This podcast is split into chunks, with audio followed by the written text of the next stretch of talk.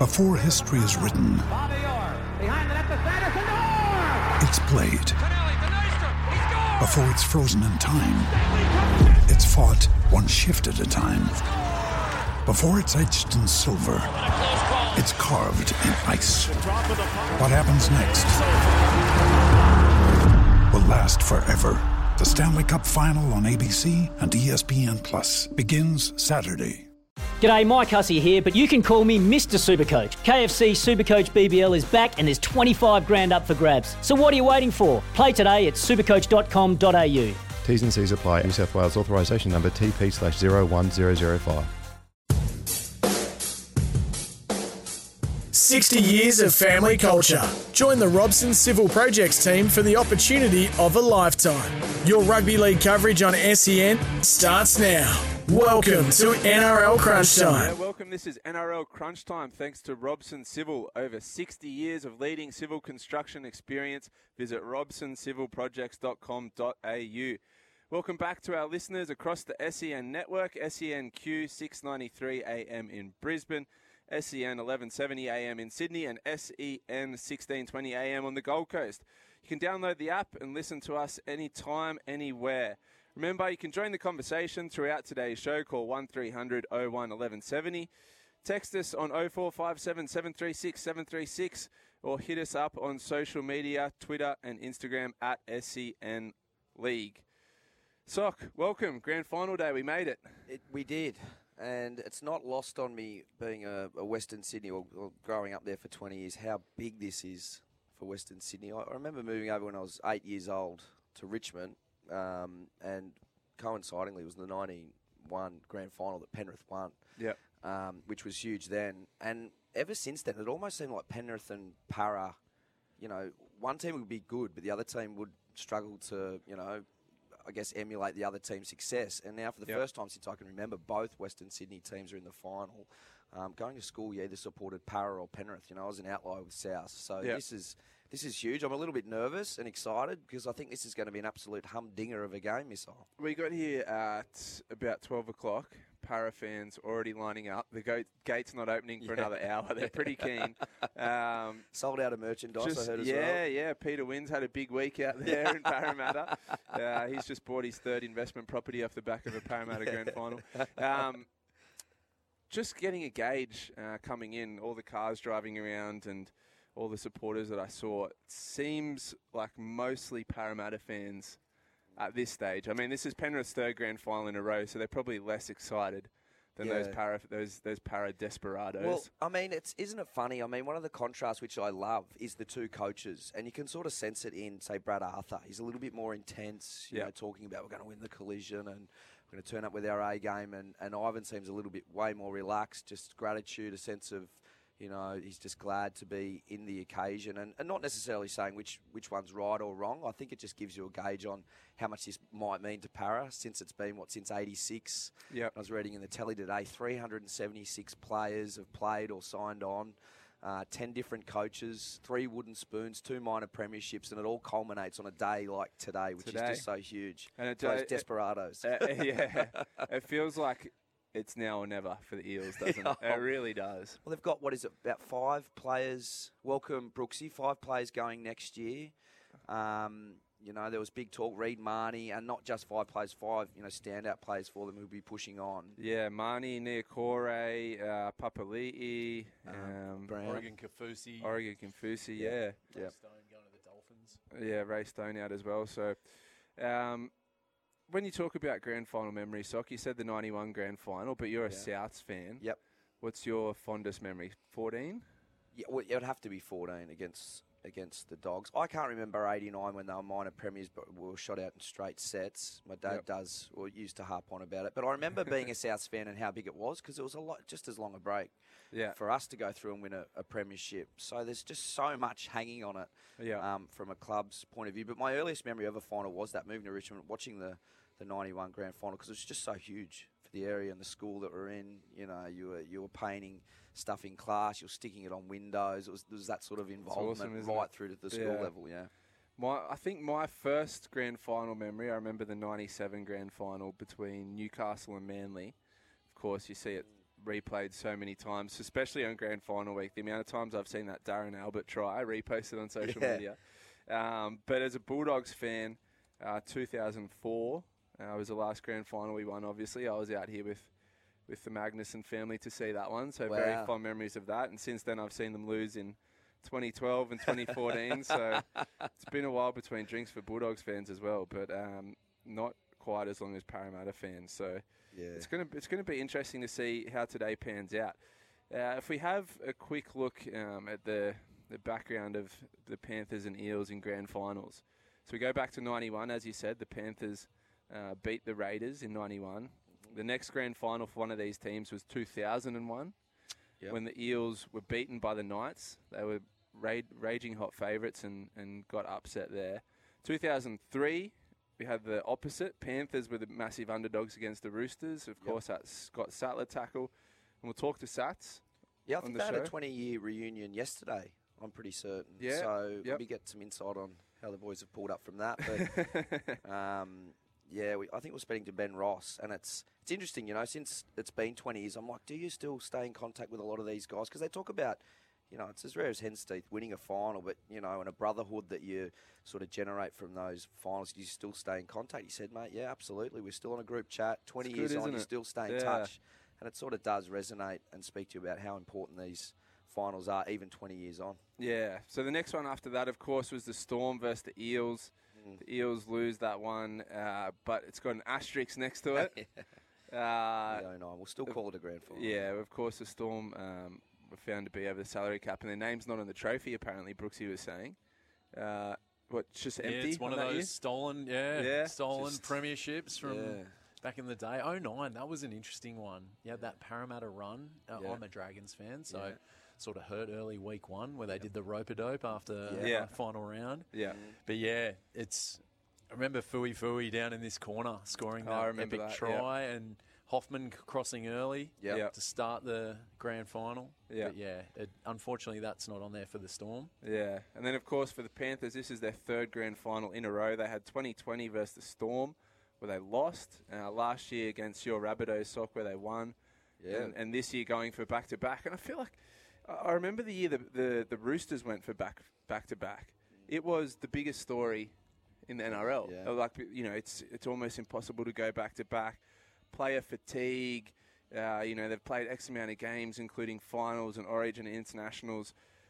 The Panthers this year, it feels like we've almost taken it for granted a little bit. Yeah. I haven't heard at any any stage people saying the Panthers should be suffering from fatigue or anything like that. Well, They're just a juggernaut. It's probably the other way. I think if there's going to be one criticism of them, and I say it was maybe in that Souths final, their last match was their first 20 to 30 minutes, or let's call it even the first 35. They seem like a team that had only played two games in a month. Yeah. You know, they're a bit slow out of the block. Yeah. So, if anything, they've probably put the brakes on. You know, generally going into this, as you say, it's fatigue they talk about, but with them, it might be the opposite a bit of game time and just getting Yeah. into their groove. Because you saw, you know, they were devastating in the back half of that match. Um, and it was kind of the same with Para as well against North Queensland. You know, their completion rates were, were shocking. I think it was down to 50, 60%. And then I don't know who came in and spoke to them at half time, but they went out in the second half against North Queensland, 15 from 15, and hung in there. You know, went to the grind. As Sugar said that, you know, if this was a dinner date, you know, Penrith have booked the table at the 75th minute. It's going to be up to you to turn up because they'll definitely be there. Yeah. Um, you know, and it's if Para are going to win this, there is a sense that they're going to have to grind it out and be there at the 75th minute and then be able to win the game like they did in Penrith um, when they broke their winning streak. Yep. That sort of bludger of a kick, Yep. I think, from Mose on the right side. Edwards didn't go for it and they scored. You feel like they're going to need something like that, a bit of that luck, a bit of creativity to get over the Panthers. I think an ominous sign for Parramatta was, like you said, Penrith were looking a little bit rusty. I think that was almost 20 to 30 minutes of their worst football of the year. Mm. And it felt like they got that out of their system. And when they clicked, like that game could have.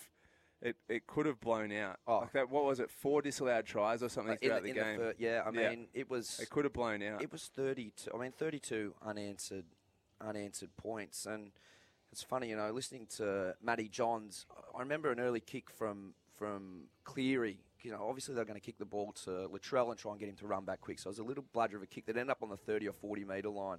It was an uncleary like kick, but for the next Yep. 30 minutes, South dominated field position. Um, and it just goes to show or highlights that little things are the big things, particularly in these finals. You know, small mistakes like that can swing momentum for a half a footy. Um, and you've got two teams, I think, right now, are right at the peak of their game. Yeah. Um, so, I mean, I- you can we wax, wax lyrical about score lines and what might happen, but there's just some great storylines that I think will come out. Regardless of the result, Para might have a great story today, winning the, the women's NRLW and winning that. So the first team to do that. And if Penrith go back to back, you know, do we start talking about Cleary being a great and Penrith, I think already one of the great teams over the last three years with an 85% win rate? Do we go down that path? Yeah. Just wanted to read out one little quote I saw during the week. And you, you, when you said Cleary's bombs, that made me think of it. well, so this one's from Waqa Blake. the Eels winger admits he has not done any additional preparation for Nathan Cleary's kicks in the grand final. Quote, You can't prepare, you've just got to try and get under it and catch it. After my performance the first week, I'm looking forward to this weekend, he said. I mean, I, I don't, I don't know. If you're missing the start off a swim or something, miss, are you going back and working on your Mate, I'll do turns a or your thousand yeah, starts that week. A Yeah, thousand.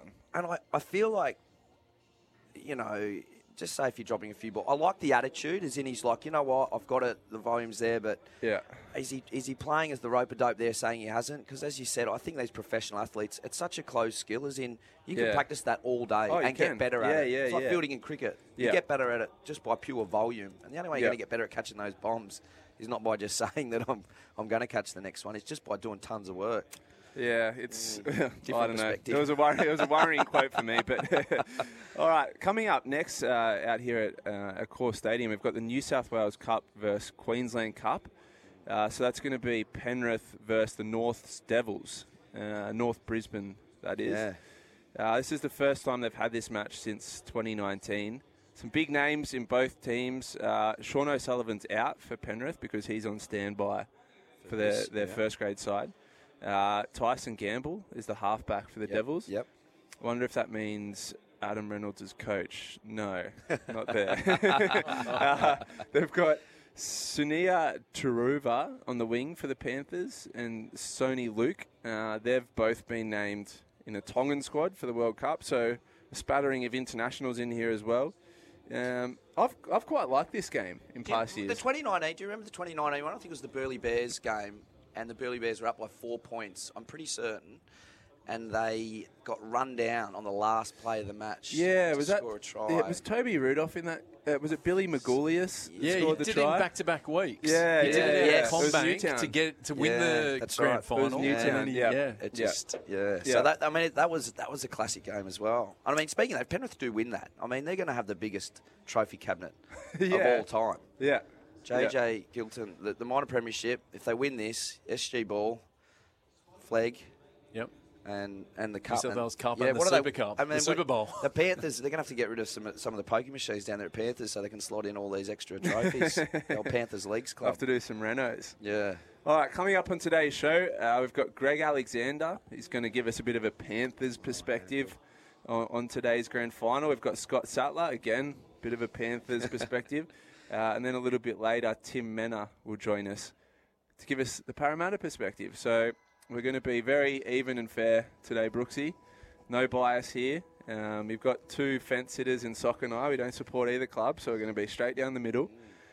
I'm actually really looking forward to this looking blue and gold tonight. Yep. I believe there's uh, it's going to be very much dominated by Eels fans. They've been keen for this for Yeah. so long. I was in Surry Hills yesterday, saw five Eels jerseys in a That's like a in about a 10 minute period and a scarf. So if you see that in Surry Hills the day before, I think Homebush is going to be littered in blue and gold. we know the Panthers fans travel quite well. There'll be very much black in the crowd here, but it's going to look an absolute treat. And because you you said sock, you've got the Eels women's Yep. team in. You've Yeah, got yep. the Panthers. Reggie's team yeah. starting, Yeah. so we're going to have fans in early. It's going to Yeah. actually be a really good atmosphere Oh. early on. Well, the gates have opened. It looks like they've just opened, right? And there's people flooding in already. It's actually Looks like a Bulldogs home game already. stop it. Oh, stop What it. had to. It was there, so I just volleyed What, it what are your thoughts on? So I came to the, the Bunnies game last week, and I was with some some Panthers fan and a guy I went to uh, school with actually, and he goes, um, he actually follows the Sharks, but he had a Panthers jersey on. What are your thoughts on? he'd come in with some mates who were Panthers supporters. He goes, "It's not Yeah. my main team I'm supporting." Do you are you a fan of? Like going for a team on the final, even though say we're Having a fence sitters, would you team. put- would you go and go right? I'm supporting the Panthers tonight. I'm going for the Eels. Is there are you, are you for or against that? I As think- a die-hard doggies fan, would you be caught dead in a para jersey today? No, no. There was controversy about that last year, remember, with Daine Laurie. Okay. Tigers Oh, fullback that's who'd right. come from the Panthers Yes. that was wearing his old That's Panthers right. jersey That's right. celebrating Yeah, the that's it. Panthers grand final. yeah. Well, who are you going for today, Sock? If you I, had to I, pick a I'm, team. I'm a bit of a softie and I love an underdog story, so I'm, Yeah. I'm going for Para. I, I've, I've played it over in my head a million times. I just can't see them beating Penrith as much as I want them to, and I'm going for Yeah. them. So I'll be going for Para. Yeah, okay. You? I'm going for Penrith. Okay. And Um, I just like records being broken, juggernauts carrying on. Yeah. Like I think this Penrith team could potentially be the best season side we've ever seen. Yep. And, and you know, three grand finals in a row. If they can push that out to four or five, it becomes a real dynasty Mm. type team. And I, I just like seeing that. where does that put you with Nathan then? If he goes in now, I mean, he hasn't, as talking about the greats, probably the only thing he's not checked off yet is playing for Australia and dominating at that level. Yeah, You I think he'll dominate World Cup this year. Yeah. based off, I mean, he was man of the match in semi-final one. He was man of the match in their second semi-final. Mm. If the if the Panthers are to win tonight, he very well may get back-to-back Clive Churchills. Uh, it's, It's a pretty wild, good, isn't it? Yeah, Pretty good CV. Yeah. At what, 24? Yeah, yeah, yeah. And and the one the one knock people have on him is that he hasn't absolutely dominated Origin, but he has won a couple of Origin series with New South Wales. Uh, it's going to be a tough World Cup for Australia, but I I think if Australia win the World Cup, he'll probably be the standout player of that World Cup. Yep.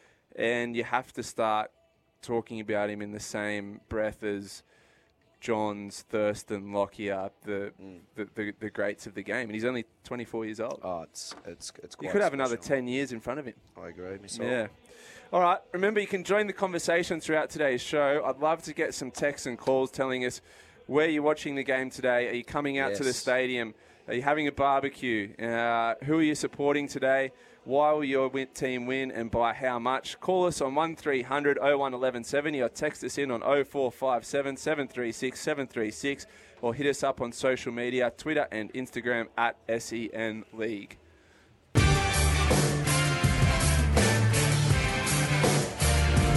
60 years of family culture. Join the Robson Civil Projects team for the opportunity of a lifetime. This is NRL Crunch Time. Welcome back to Crunch Time. You're with James Magnuson and Steve O'Keefe. Let's have a look at how the Panthers and the Eels arrived at this grand final sock. So this is the fourth time they've played this season, fifth, including a trial earlier in the year. Yep. Uh, Panther, the Panthers dominated the regular season, uh, but the Eels uh, beat them twice. Uh, Panthers, of course, beating the Eels 27 to 8 in the first week of the of the finals. Uh, so they match up. It's a, it's a good matchup for Para. Yeah. For whatever reason, uh, they match up well with the Eels. Their, uh, with the, the Panthers, their style uh, matches up well. Uh, Eels finished fourth for the year, the only team to beat Penrith twice. Uh, 22-20 in round nine at Bluebet and 34 to 10, and that was the game where Cleary was sent off uh, for that spear tackle. Yeah, I mean, uh, you have a look and you have a look at the, the, the Para road to the grand final, and you hate to be a Para, uh, para supporter, isn't it? It's the most manic performance all year. I mean, they were for a period there through the middle of the comp, they were going win, loss, win, loss. Yeah. Lost to that dogs on that Monday Yeah, game. yeah, Remember yeah. And you're just like, there's I no thought their season was team- done yeah. around then. They lost in in quick succession to the West Tigers and the Bulldogs. Correct. Maybe if- if they go on to win the comp, will they, will they be the first team to win the comp, getting beaten by the Wooden Spooners? Well, there used to be a stat with the teams that would be losing by 50 points Yeah, or more, yeah, remember? and, yeah. and, and, and, yeah, it'd be interesting to see if they do. I mean, that would just sum up their season, really, wouldn't it? Yeah. Um, All right, let's jump into a couple of texts. Hi, Missile and Sock. Really looking forward to tonight's Battle of the West. Hope tonight's game is not spoiled by over involvement of trainers. It's almost like there are 14 players on a team these days. It certainly came to a head in last week's South versus Penrith game. Might ask you about this one, Sock. I really disagree with allowing these so called trainers being involved in directing players on the field. Surely something needs to be done from the old Berry. Uh, yeah, look, leave last week out of it, but it, it's Yeah. not a good look if you do see trainers. Elford, there was footage of him sort of waving at Reed Mahoney during one of the Yeah. contests. I think it is a privilege to be out there on the field. Yeah. Your job is to run water, Yeah. not to slow the game down, not to take advantage. Yeah. It literally is a privileged position. I think you've got to really look at it that way. You're out there for the welfare of the players, not to sway a result. So if we are Certainly talking about not the trainers, sledge. yeah, well, that's it. That's correct. Um, so I agree. Uh, this one from number ending in 982. Boys, so pumped for tonight. Para have So everything to lose in this game. Fans will be next level upset. Go the riff. Up the riff. 30 years of pent up, 36 years of pent up aggression will come out. Yeah. Uh, yeah. And this one, boys, I'm going to the game with my wife and two kids, 5 and 15. Wife is a Para fan, and I go for Manly. I have to go for Para. I'll be wearing a Manly jersey. We'll never wear a Para jersey ever. I'll be wearing a Manly jersey. Thoughts on that? Wearing your He team sounds, like, to a yeah, final. he sounds like a very confused individual there, but good luck for your wife uh, with Parramatta today. All right, we've got a caller on the line. He wants to give us some advice or some insight into how Parramatta may beat Penrith tonight. It is Gary from Newtown. Gary, you there? Yeah, mate. I just I, w- I was watching the, the games last night, both games. Par- Parramatta, I think the both forward packs cancel each other out. And then, it, and then I, I believe it's a passing kicking game going forward, the future of the game. And uh, whoever does that the best will more than likely win. But I just want to make a, a point on uh, the Panthers. How to tackle number one, number two, number seven, number nine, and number 13. They're the best. They play the ball quicker than anyone else in the competition. Across the board, Panthers. But those numbers I've just mentioned, if you if the first man in, around the waist, and move your legs, they become unbalanced. I think you can slow down the play the ball, and that's half the battle. That's my read on that. I know people will say they'll unload the ball, do this, do that. The game's too quick. They'll be a fraction off the pace, in my opinion. I think it's safe, and then someone over the top. First man in around the way. Now, the second thing, they're saying there's a lot of out, outside noise with Parramatta, and they haven't been there for 40 years, give or take, and they'll worry and they'll be nervous, this and that. I was thinking, just daydreaming, and I want your opinion on this. Say to the Parramatta players, just individually, think about your best game. What's your best game? What did you do in your best game? And bring that into the grand final. What do you think about that? So, for instance, if they're like eight points behind, 10 to go, which is not a lot these days, are they thinking about, oh, you know, we're nervous, this, that? But if they're thinking about their best game, what they were doing, I don't think anything else jumps into their head. What's, what's your opinion on that? I, Yeah, look, I, I'd have to agree with you, Gary. I think it's important. I, firstly, I thought you'd give me the Powerball uh, numbers there, winning combination. I might win 60 million with those numbers you were jotting out earlier. two, seven, 13. Yeah, it might be the lucky Yeah. combos. But I do agree. When you go into finals, you want to big yourself up with positive memories, you know, not think too negatively, a bit like Waqa Blake's Twitter message. So I'm a fan of that. When you walk into a contest like tonight, the past is redundant. Forget about it. Go in feeling 100%, 120%, big yourself up and go in there full of steam and full of confidence, Missile. Just quickly, Gary, are you coming out to the stadium today to watch the game? You're going to be here? oh, yeah, yeah, absolutely. I don't miss grand finals, no matter who plays. I just Love don't it. miss Good them. on you, Gary. But All I, right, I, I'm safe. an underdog person. Righto, thanks, boys. Safe on you, travels, Gary. Enjoy, mate. Enjoy the day. All right, this is NRL Crunch Time with thanks to Robson Civil. Join Robson Civil Projects. Jobs at robsoncivil.com.au. Brandy's up next after the break. Yeah, welcome back to NRL Crunch Time. You're with James Magnuson and Steve O'Keefe. And on the line, we have Panthers great, Greg Alexander. Brandy, how are you? James, going good, mate. Yeah, going good. Just uh, in at Fox watching the uh, New South Wales Cup uh, game, or the New South Wales Cup champs take on the Queensland champs, and the uh, Panthers are up six 0 Yeah, they're looking good. This this Panthers club at the moment, and obviously you're a big part of it, is just unbelievable. Winning all these grades and just running my over this New South Wales Cup team. Uh, I think they might run up a bit of a score here on this North Devils side. What's the secret to to this success at every single level throughout the Panthers club? Is is it something that that has taken a lot of time and effort, or it's sort of is, is it a little bit of luck with players that have come through? What do you attribute it to, Brandy? Yeah, look, I, I think well, it, it takes good planning James, and you know that sort of started ten years ago. Um, hooking up with and tying ourselves to the to the west to, to Bathurst, like and setting up a Western Sydney Academy out there for you know boys around that area, uh, play you know, and developing sides out that way and, and players, and not not just you know tying yourself to an area, but actually getting out there and uh, and putting people on the ground so that you know the young players out there can benefit. And we've had a number of players from you know around those you know around the Bathurst area, Orange, Dubbo, come through and, and play first grade and play lower grades, but also just getting your your junior pathways right, because um, size doesn't equate to you know having you know a successful uh, club. You know we've got a lot of juniors, but we've had a lot of juniors in the past too, and just just weren't getting it right. But we've got the right people in in charge, and that's important. Making sure you've got the right people um, picking teams, picking players, identifying talent. Because when you do have a lot of players to pick from, it's it's important to get it right. And sometimes it's it's not an easy thing as juniors. You know,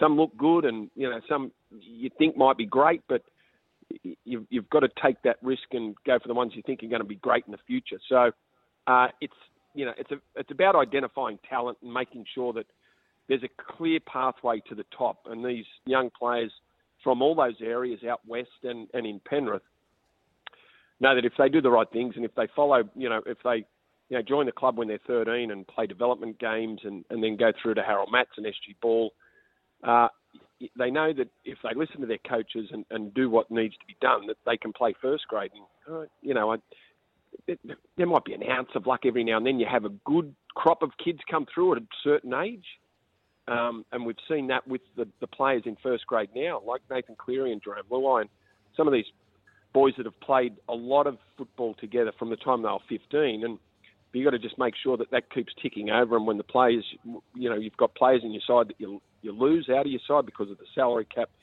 you need to be bringing them in through and, and ready. And I guess the fact that our ball and flag and cup have won their premierships, you know, that uh, that line of players is in place to, to come up and play first grade in the near future. This is the third straight grand final for this Panthers first grade squad, Brandy. Where do you think it stacks up uh, across history? I, I, can't remember really seeing a more dominant um, season side in, in the 20 or so years I've been watching rugby league. What, what about yourself? Uh, yeah, to, to do what they've done this year, it's pretty incredible. Like they, they got beaten by Melbourne when they were down, both halves weren't playing. They they picked a, a New South Wales Cup team to play their last game of the season. And were beaten by the Cowboys, and they lost two games to the Eels. Um, you know, it has been a remarkable season, but it it has been for the the last three years, right, James? Like coming into the 2020 grand final, they'd won 17 in a row to get to the grand final. Um, you know, yeah, we haven't seen the sort of dominance through the regular season uh, for for three years often, have we? We're, and you know, Melbourne, Melbourne have done it. I, you know, and I don't know.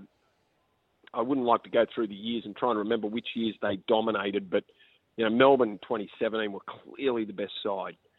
Um, they lost the 18 grand final uh, to the Roosters. So, you know, they've had some great periods over the last two decades. The Melbourne Storm, they've, they've been a great team. Um, you know, and then the odd team have had you know great periods. The Roosters, uh, Manly back in the mid '90s made three grand finals. Um, but Penrith have got to win this one. From from I, I think for them to really cement what has happened in the past three years, they need to win today. So, uh, Brandy, Steve O'Keefe here, mate. Just on that, I want you to take your Penrith jersey off just for a second. Put the Para one on. If you're in the Para sheds, how are they winning tonight? I mean, against Penrith, I don't think you can win in a a staring contest. I don't think you can win blow to blow. I think they're going to have to shape up, create, you know, show a bit of creativity to, to beat this Penrith side. How do you think they can get it done tonight if they are to win? Well, I'm sure Brad Arthur, Steve, is, is telling them that there's, you know, and, and I think they've shown that this year that they, they don't fear Penrith. They, they know they can mm. go blow to blow with Penrith, and they know they can beat Penrith. So, yeah, a, a lot of a lot of you know, sports about confidence, being confident uh, in what you're doing and confidence that you can win. You, you've got to walk out. You've got to have Parramatta have got to believe that they can win, and I, I, I think they do. I'm, I'm sure they do. Uh, that's why I give them a, a huge chance because you know, while they were inconsistent at times through the season, you know, whenever a big game came up, they beat Melbourne twice, they beat Penrith twice.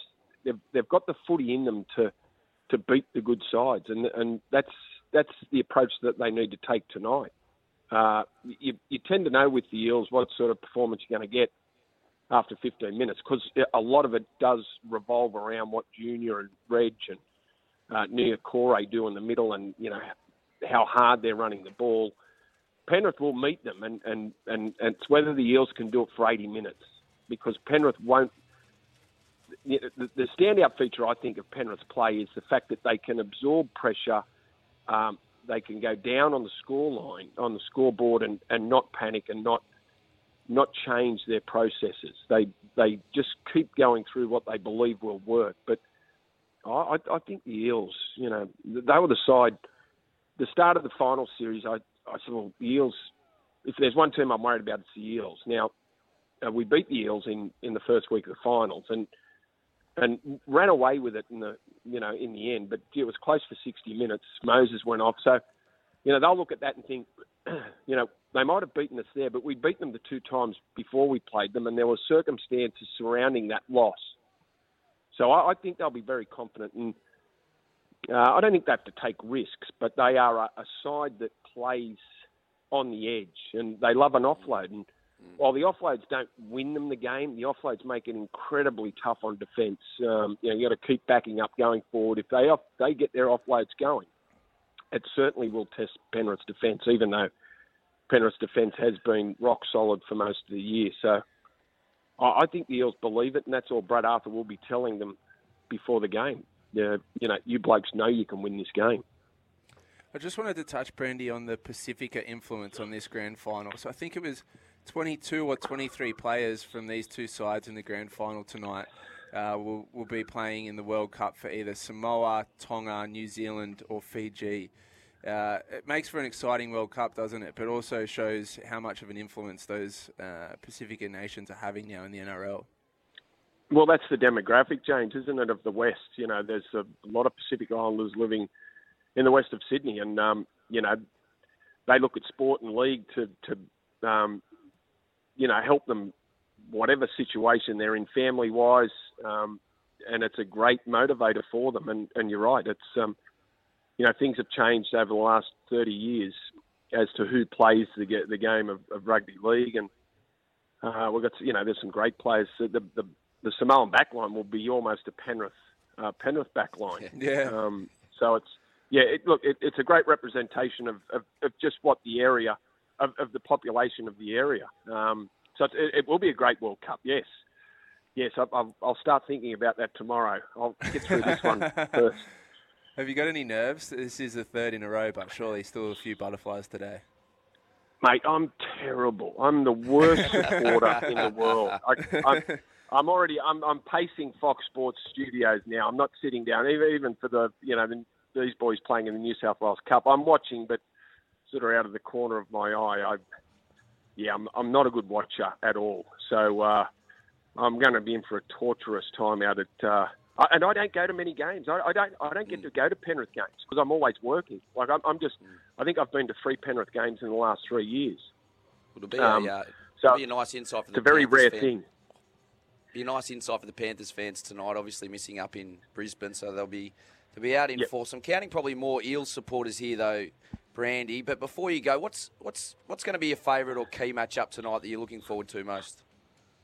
Uh, look, I'm looking forward to the battle of the halves. You know, just Moses is in great form. Mitch, you know, was a bit, you know a little bit rusty in the first half, but uh, as we found out, there was plenty of there was reason why that. I mean, the birth of his baby daughter only a few hours before kickoff made it a tough one. But I, I think Mitchell's uh, been in great form this year. This is the best he's played, the most consistent, and he's brought more to his game this year. And uh, of course, Nathan is the key to Penrith. So you know, I I think the battle of the sevens. Well, while there's plenty of other players that will be absolute keys, the hookers, the front rowers, the back rowers, the edges. You know, every, everyone's important, but I still think it's the sevens that dictate things and will determine who wins this or not. All right, Brandy, we'll let you get back to watching this New, New South Wales Cup side who lead the North Devils 6 0 with 19 minutes left to go in this first half. Good luck for tonight. I'm backing your Panthers in. I'm, I'm on the bandwagon, uh, and we'll, uh, we'll Good. talk to you during the week. Good on you, boys. Thanks, James. Thanks, thanks, Sock. Cheers, mate. Thanks, Brandy. All right, this is NRL Crunch Time. Thanks to Robson Civil. Join Robson Civil Projects. Jobs at robsoncivil.com.au. Welcome back to Crunch Time. You're with Stephen O'Keefe and I'm James Magnuson. Uh, we've got a caller, Sock. This, this guy's been a regular throughout the year for us. Chris from Rose Bay, welcome back to the show. Last time this year. Well, thank you, James. Um, geez, I tell you what, Brandy sounds like Rick, doesn't he? Like, I mean, this is killing Brandy. just the way, Yeah. just listening he's to him there. He's, oh, he sure is. Look, I just from the game, you know, you both said, Sock, I agree with you. I'm an underdog person, so I'd like to see Parramatta win it. But at the same time, I think you have to acknowledge that Penrith probably just deserve to win the comp this year. They've been the best team all year, and I guess they deserve to win it. So I can look at it both ways. Um, on the stats, I mean, what what, what I find amazing is Parramatta this year have failed to win more than three games in a row all year. Um, their longest winning sequence is three, and even if they win the comp, they did lose the first semi, so it'll still only be three if they can win the competition. So, you know, like last year, Brady was saying Penrith strung together like 17, and the year before the Storm, I think, strung 19 together at one stage. So mm. Parramatta could actually win the comp and win no more than three games in a row all season, and that to me is staggering. But it could happen. Yeah, well, the three that you're talking about there from round, they did it twice, rounds 23 to 25 going into the finals against Canterbury, Brisbane, Melbourne. Then obviously Not the first- hardest games. Yeah, not not the hardest. Yeah. Lost against Penrith in round one of the finals, and a good win against North Queensland. So this will make uh, what are we looking at? Four, five from six if they do go on to win the finals. But I do say, Chris, that you know all that form and all that previous endeavour means nothing on the big dance, uh, the big show tonight. Do you agree with that? And can you see Para getting I it done? do. I do agree with that, and I think they are definitely deserving of being in the grand final. I think they are the second best team in the competition, and if they can win it, I think it says that the coach has done a phenomenal job this year. I cannot believe that people are still having a go carving up Brad Arthur. Um, to me, what he's done is remarkable already. There are 14 other coaches out there who wish they were in his position today. And I just look at what he's done with this team that he's cobbled together. A lot of them have just improved under his coaching dramatically. And yet he still cops all this criticism. I just cannot believe it. I do not understand it. Maybe you guys can tell me why. Oh, yeah, I think it's just been a long running saga, that one, hasn't it? Mm. Chris, before you go, can you give us a tip for the game and tell us how you're watching it tonight? How you getting it, Chris? just- yeah. Well, okay, I, I should be going somewhere, but I might stay home because I want to focus on the game. Um, so I might be indulgent and sit here and watch it with my family uh, instead of going out with all these people that continue, continue to distract me. I, I think Penrith will probably win by 10 points. And to me, Viliame Kikau is the most. I don't know what to expect from him when he's on the field. Is he going to be the hard running back thrower, or is he, or is he going to be the ultimate defender tonight? Um, he's got so many strings to his bow, this guy, but I never know what to expect with Kikau. Um, and I, I'm going to take the twenty-six dollars him being out of the match because I have no idea what he's going to do tonight. He's, can you work him out? I mean, is he? How do you rate him? How how good is he? Oh, brilliant. And as a Bulldogs fan, I'm very happy that he's on the way to Canterbury next year. All right, Chris, enjoy the grand final. Thanks for a great season of calls to us here at NRL Crunch Time. Enjoy your off season. Cheers, boys. Thanks, Chris. All right, Sock, let's jump into a couple of texts here. Uh, this one, first one, clearly an Eels fan. Not often in my life has Parramatta been in the big dance, so I dragged the TV outside so a mate and the family can cheer the boys on, even though they back other teams. That's footy. Up the Eels, says 090. Just as the rain clouds come out, I mean, I hope it's under cover at least. Yeah, Put a I big know. tarp up. That's what we used That to do. get dicey. Back in the three o'clock kickoffs, we used to have the barbecue, and the TV outside. You'd have the old Rank Arena, Yeah. the one where it had the Yeah, the dial. knob to change the Yeah. channel. You'd have the Who's whose turn was to aerial. hold the Yeah. aerial? Yeah, get it a bit more left. Get the You got the extra, get it all out. Yeah. Sometimes you need to try and get the NBN signal when you're in Sydney on the northern beaches. Like it might be better, but yeah, that You know how they keep saying they're doing the nighttime grand final because they get bigger numbers Yep. on TV? I think it's because when they do the afternoon one, people have events or go places and do things, and you've got, you know, maybe More 10 people people, on watching one screen. TV. But Yeah. when you put it on at 8 o'clock at night, everyone on a Sunday night is generally at home Yep, that's a good watching point. it on their own TV. So I, I think those numbers aren't as relevant as maybe some uh, w- would say. Mm. Uh, I don't love the nighttime grand final. What do you reckon? It works perfectly for Channel Nine, so they'll show this game, the the Super Bowl or whatever we're calling it, New South Wales Cup, the Super Bowl. Queensland Cup. We've got the NRLW now. They go to the news at six. They can come back. They've got a good pre-game show. Kick off around seven forty, and then nine pretty much tries to dominate the whole day. Yeah. And that's what that's why they've moved it to nine. It's for TV purposes. It looks good on TV as well. Mm. With Yep. the lights, you can do a lot more. You see the goalposts lit up. You can't really see them at the moment. Yeah, isn't that a great? I, So- I really enjoy that. The Yeah. What these goalposts. goalposts light up? Yeah, on the actual posts have got Really? like a yeah, like the zinger bails in cricket. The posts go as well. Yeah, right. Um, I don't know whether. What do you reckon? If you won a Blake, would you prefer day or night with those bombs out of the dark sky, white ball, dark sky? Would you Yeah, prefer night. Night. Yeah. Night, I think so. Just as we say, there's some pretty dark, Dark rain clouds, clouds yeah. coming over. I'll have to check the forecast for the weather before kickoff. Uh, back to text. Eel Muzz says, re the trainers loitering on the field. Totally agree. It's gotten ridiculous. Despite retiring in 2002, Alfie Langer, in that regards, has been still playing for Queensland and the Broncos ever since.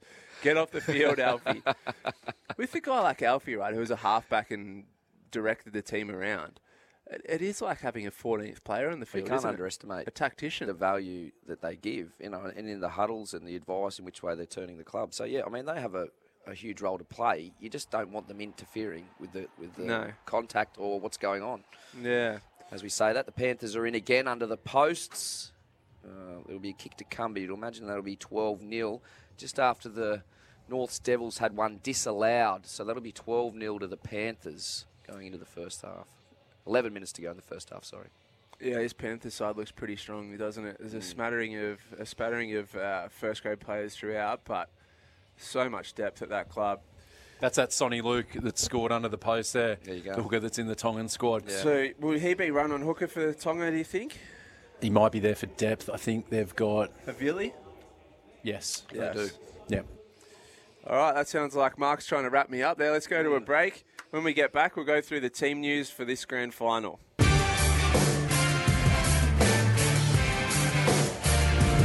Sixty years of family culture. Join the Robson Civil Projects team for the opportunity of a lifetime. This is NRL Crunch Time. Welcome back. This is NRL Crunch Time thanks to Robson Civil with over 60 years of leading civil constructions experience. Visit robsoncivilprojects.com.au. Welcome back to our listeners across the SEN network, SENQ 693 AM in Brisbane, SEN 1170 AM in Sydney, and SEN 1620 AM on the Gold Coast. Also listening through the SEN app. If you missed the first hour of the show, check out the Crunch Time podcast on Spotify and Apple Podcasts. Now, today you can catch the NRL Grand Final and NRLW Grand Finals exclusive, live, and free on Channel 9 and 9 now. Uh, Channel 9 commentator and former Jillaroo, Ruan Sims, joins us now. Ruan, welcome. G'day, lads. Thanks for having me. Big day today, Ruan. Uh, you're going to be calling the Knights and Eels NRLW Grand Final. What's in store for us there? Well, I think it's going to be a really big game. I think the Knights have been the biggest story turnaround wise when you consider 2021 season, which was actually held at the start of this year. Uh, they didn't win a game. They weren't, weren't able Wow. to put one up on the board, and they've had really significant and considered uh, recruitment. And they've really worked hard not to just recruit really good uh, players, but also recruit a lot of local girls back to the area. So a lot of local girls went to the Roosters, to other clubs where opportunities were, and they've come back into the fold. And under the tutelage of Ron Griffiths, I think they've just exploded. And you can see that they deserve to be in the grand final. So they only lost by two points to the Roosters you know, a, a couple of weeks ago, and they played probably the best half of defensive football I've seen out of them all year last week. So that's pretty impressive. And then on the flip side of that, there's another incredible story in the Eels where Yeah. they didn't win a game all season. They win the last win the game of the ones. round. Yeah, they Yeah. had to beat the Broncos, who are three-time champions. Yeah. Had to beat the Broncos.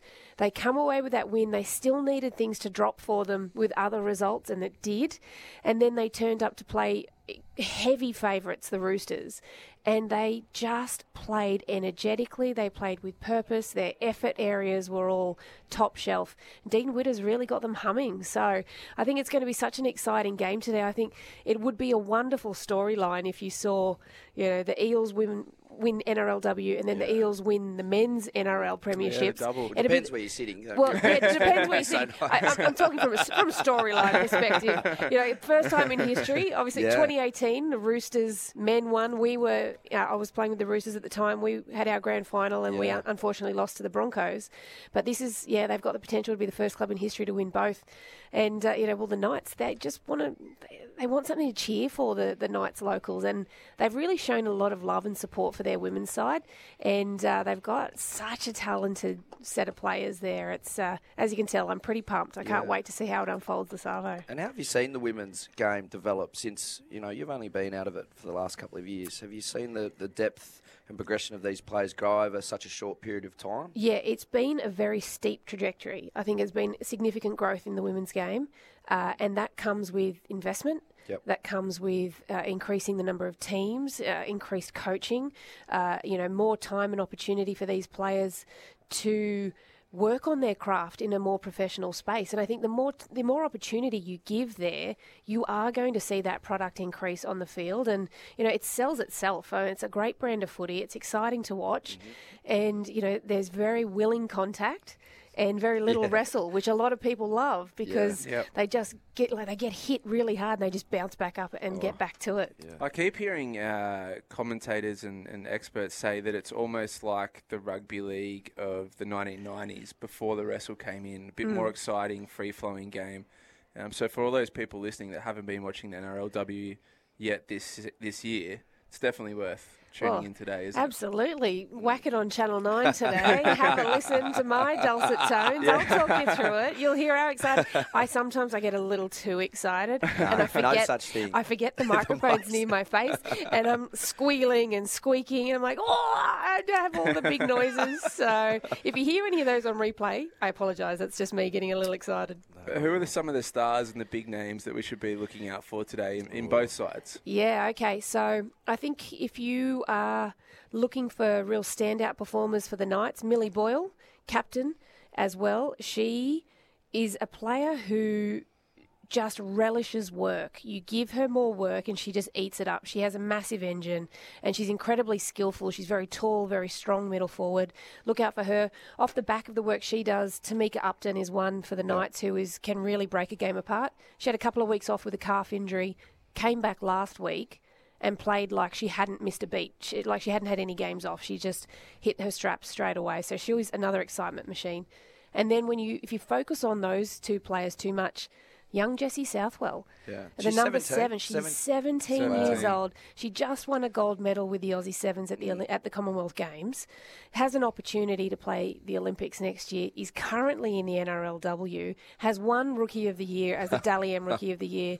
Um, you I'm know, calling early retirement at 18 because she's done it Oh, all. She is phenomenal, and Joey rates her.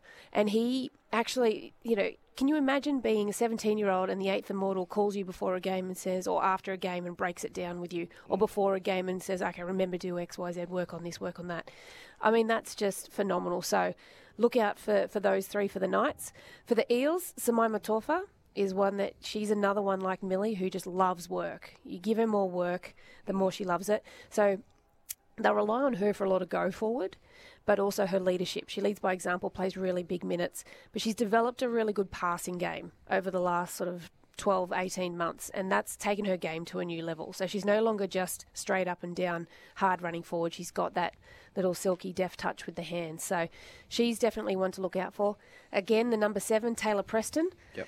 She, I think, once they settled on having her in the halves with Ash Quinlan, that's when the Eels really started to hit their straps. Her kicking game, she's very unorthodox with her ball drop, with the way she kicks, which can be hard to defend, and she can kick with very little preparation. So that's a, you know that's a real key uh, for for the uh, Eels, and she can set them up beautifully. So look for those two, and then of course you know you've got excitement machines again. Gayle Broughton, she won RLPA Rookie of the Year at fullback. So I've gone for the same three positions, but I've given Yeah, you that yeah. way so that you can make your Yeah. own when you watch them live. Key you can, yeah, and Gayle Broughton again comes from uh, New Zealand Sevens program. Look out for her right foot step because she can catch the ball with defence bearing down on her, and she just jumps off that right foot and can bust straight through the smallest of gaps. So, very, uh, she's an excitement machine. But uh, there's lots of matchups across the park. They're just a few. I could probably talk all day though. So That's your job. I'll wrap it. exactly, Yeah. exactly. Before we get a tip for you for the game, Mhm. can we look ahead to 2023? So there's going to be four new clubs coming in: Yep. Cowboys, Sharks, Raiders, and West Tigers. Uh, how exciting is that for the women's game? Like we're we're growing so rapidly now, and there seems to be such a depth of talent. It's just going from strength to strength. It really is, and it is exciting to see it because obviously it was four teams for a number of years. Mm. Then it jumped to six, and we've had two competitions in the one year.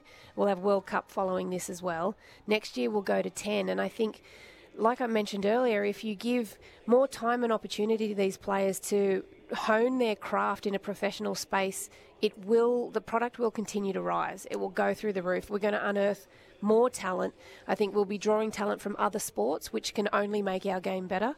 If you look at other athletes from different disciplines, it brings a lot of uh, point, a big point of difference to the game. I think when you do that, and uh, a lot of different walks of life come together, and like I said, it just makes it you know more successful as you move forward. But it is exciting. Ten teams, a longer competition, so it's not just if you start quick, that's you know the way you go. Uh, that you can actually build into your season. You can start to get those combinations working, and yeah, we get to see a lot more junior talent coming through. And I think that's probably for me is probably the most exciting thing is that we're now seeing coming through the NRLW and through the lower ranks, girls who haven't had to put a football down. Yep. So when I was a kid, I had to stop playing footy at 11. Yeah.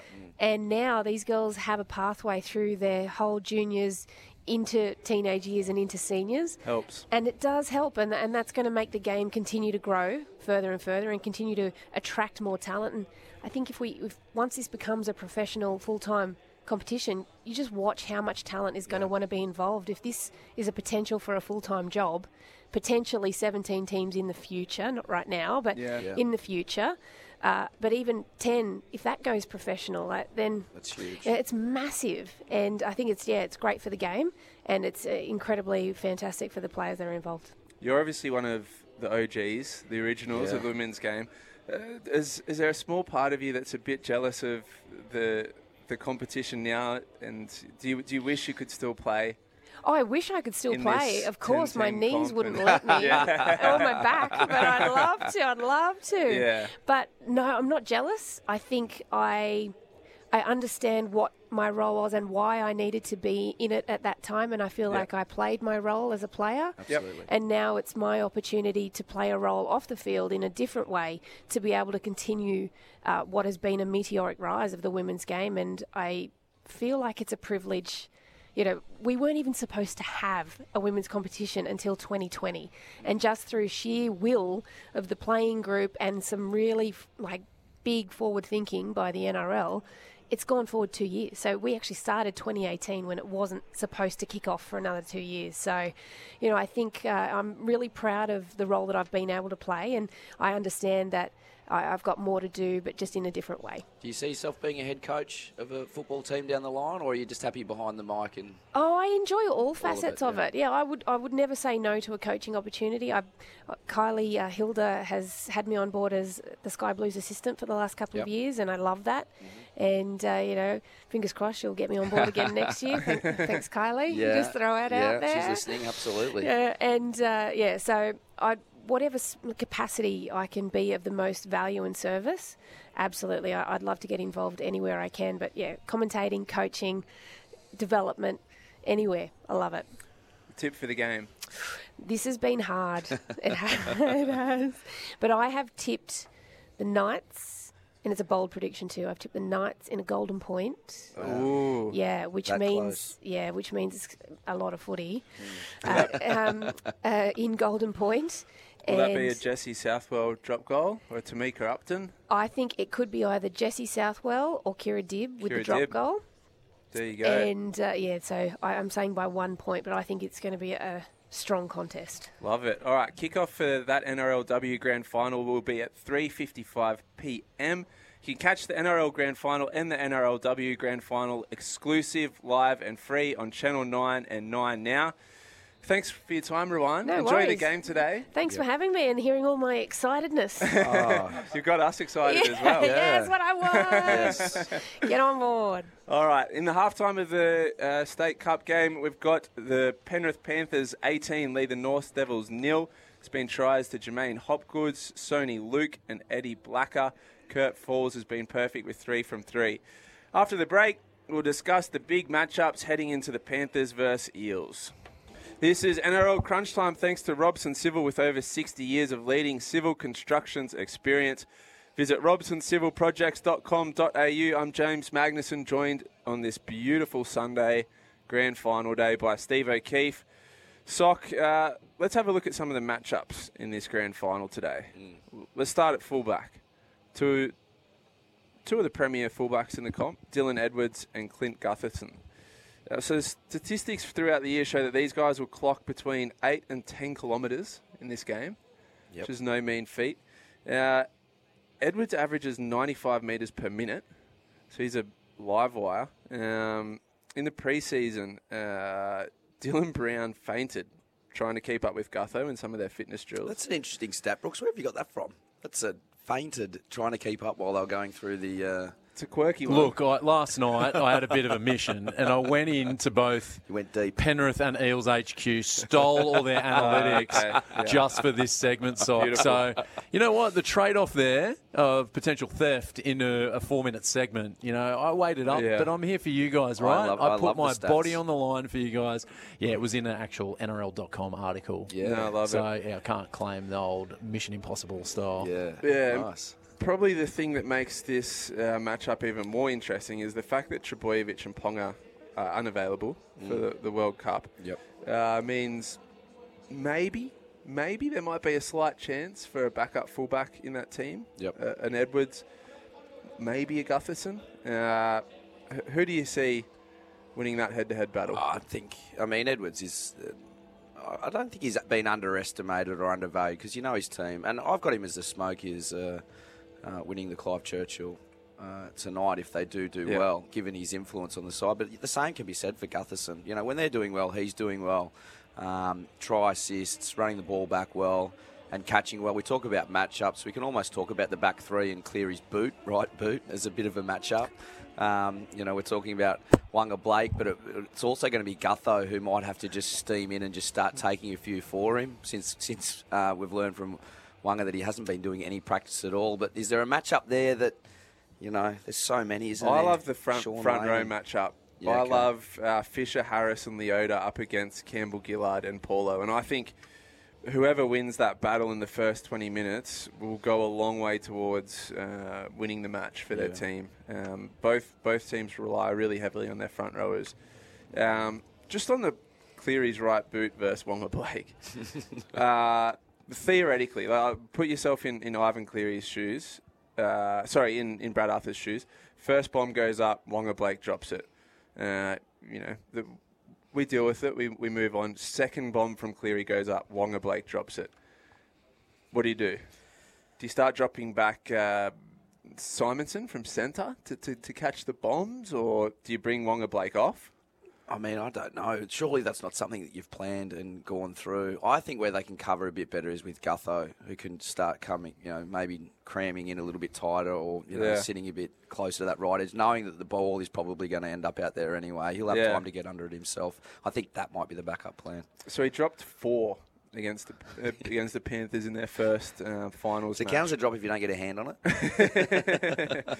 um, I just I, I, I don't think they can afford to have that many errors in their game tonight if they're any chance of winning. Um, so I think Brad Arthur may have a little plan in the back of his head just in case. Well, it sounded like reading all the articles during the week that the big thing for the Eels is not so much the bombs, it's what we can do Slow- before yeah, Cleary can down. kick. Kick pressure. So Yeah. kick pressure, slow the ruck down, chase it Cleary, Yep. like make it hard for him to put up those kicks, to mm. Yeah. make it hard for the Panthers to be in those positions on the field so Cleary can then benefit from that. Yeah, it's a Yeah. great point. I mean, you, you go back to that first final, and I, I can't remember once that Cleary got put on his backside. No. So Nathan Brown, Yeah, hence- the selection hence- of Nathan Brown, is that a move that Oh, he's absolutely. played initially Yeah. to start combating it before kickoff? I think that Has to be. fifth tackle, slowing down the ruck there, and then having a guy like Brown who can just go in and basically get the crosshairs out and line him up early on with a bit of aggression. Um, you know, obviously within the, the rules and laws of the game, but just put him under pressure. Make sure he's hitting his back every time that he's going after the ball. Um, teams that have done well, I mean, just cut and paste Queensland uh, in the Origin series. You know, he was a completely different player when you do put that pressure on. So Yeah. that's Brad Arthur's plan. I, I agree with you, Brooksy. Well said. On Nathan Brown, I keep seeing articles today saying that they're expecting him to start for Matterson. So Matterson will drop back to the bench. Nathan Brown starts. I think he's only played maybe two or three first grade games all year.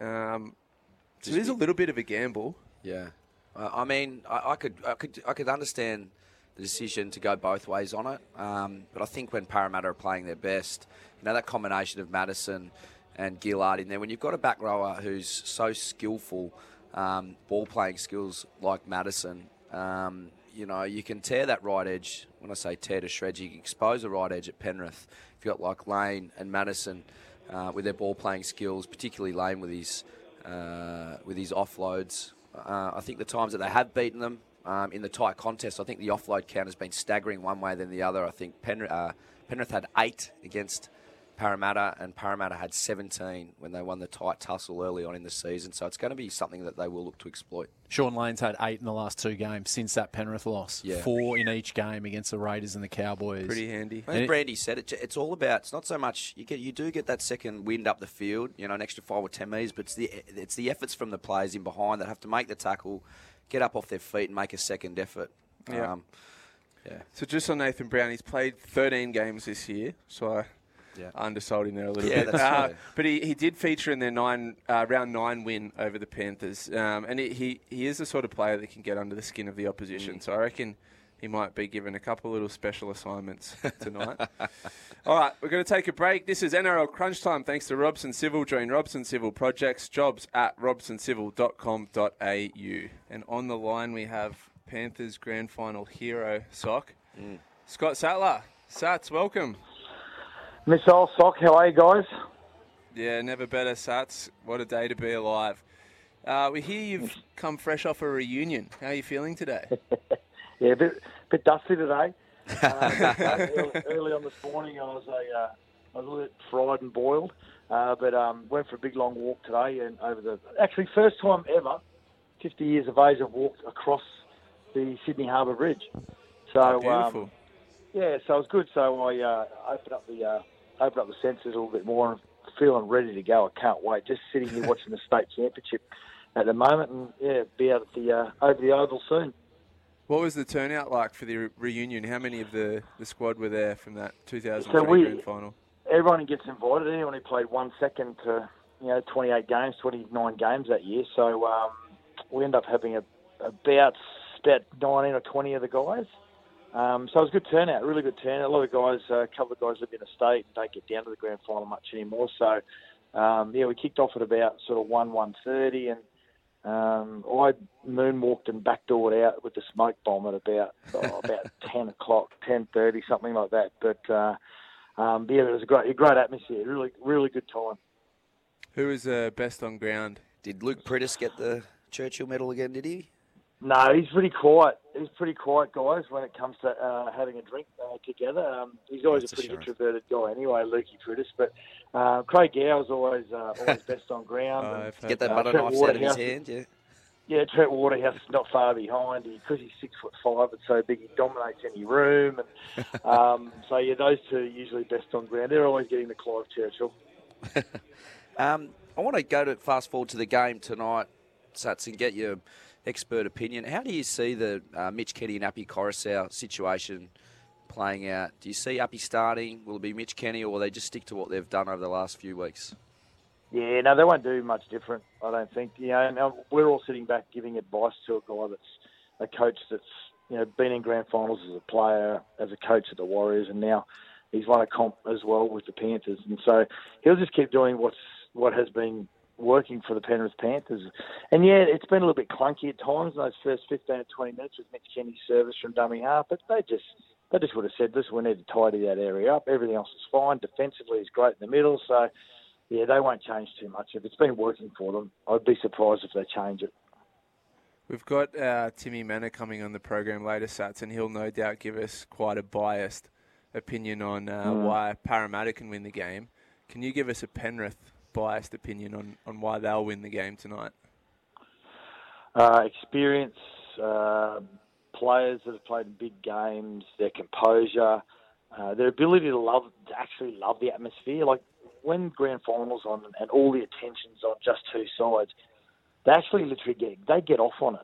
We just see how excited they are in regular season games, but when it's just the two teams left, they're so relaxed. This Penrith side, they actually welcome all the pressure that, that is brought upon them. Now we don't know whether that's just like you know, like a duck. You know, they look like so calm on top of the water, but their feet are going underneath. We're not quite sure about that, but everything says to us that these guys just love the attention. There's nothing wrong with that. So I think they use it to their advantage, to be quite honest. Um, and just just the composure of Nathan Cleary. You know, I think I think the Parramatta Eels, every one of their players have got to have, like against the Cowboys, they've got to have an eight and an eight and a half out of ten game. Whereas the the Panthers' worst game collectively as a group is probably about a seven and a half and an eight.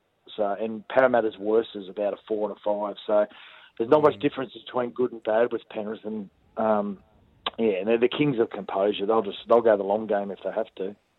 Um, Sats, run us through what finals week is like as a player and what sort of way you would enter into it. Do you prefer to sort of block out a bit of the noise, or was it a team that you, uh, in 2003, really embraced the week and the community and the festivities that were on?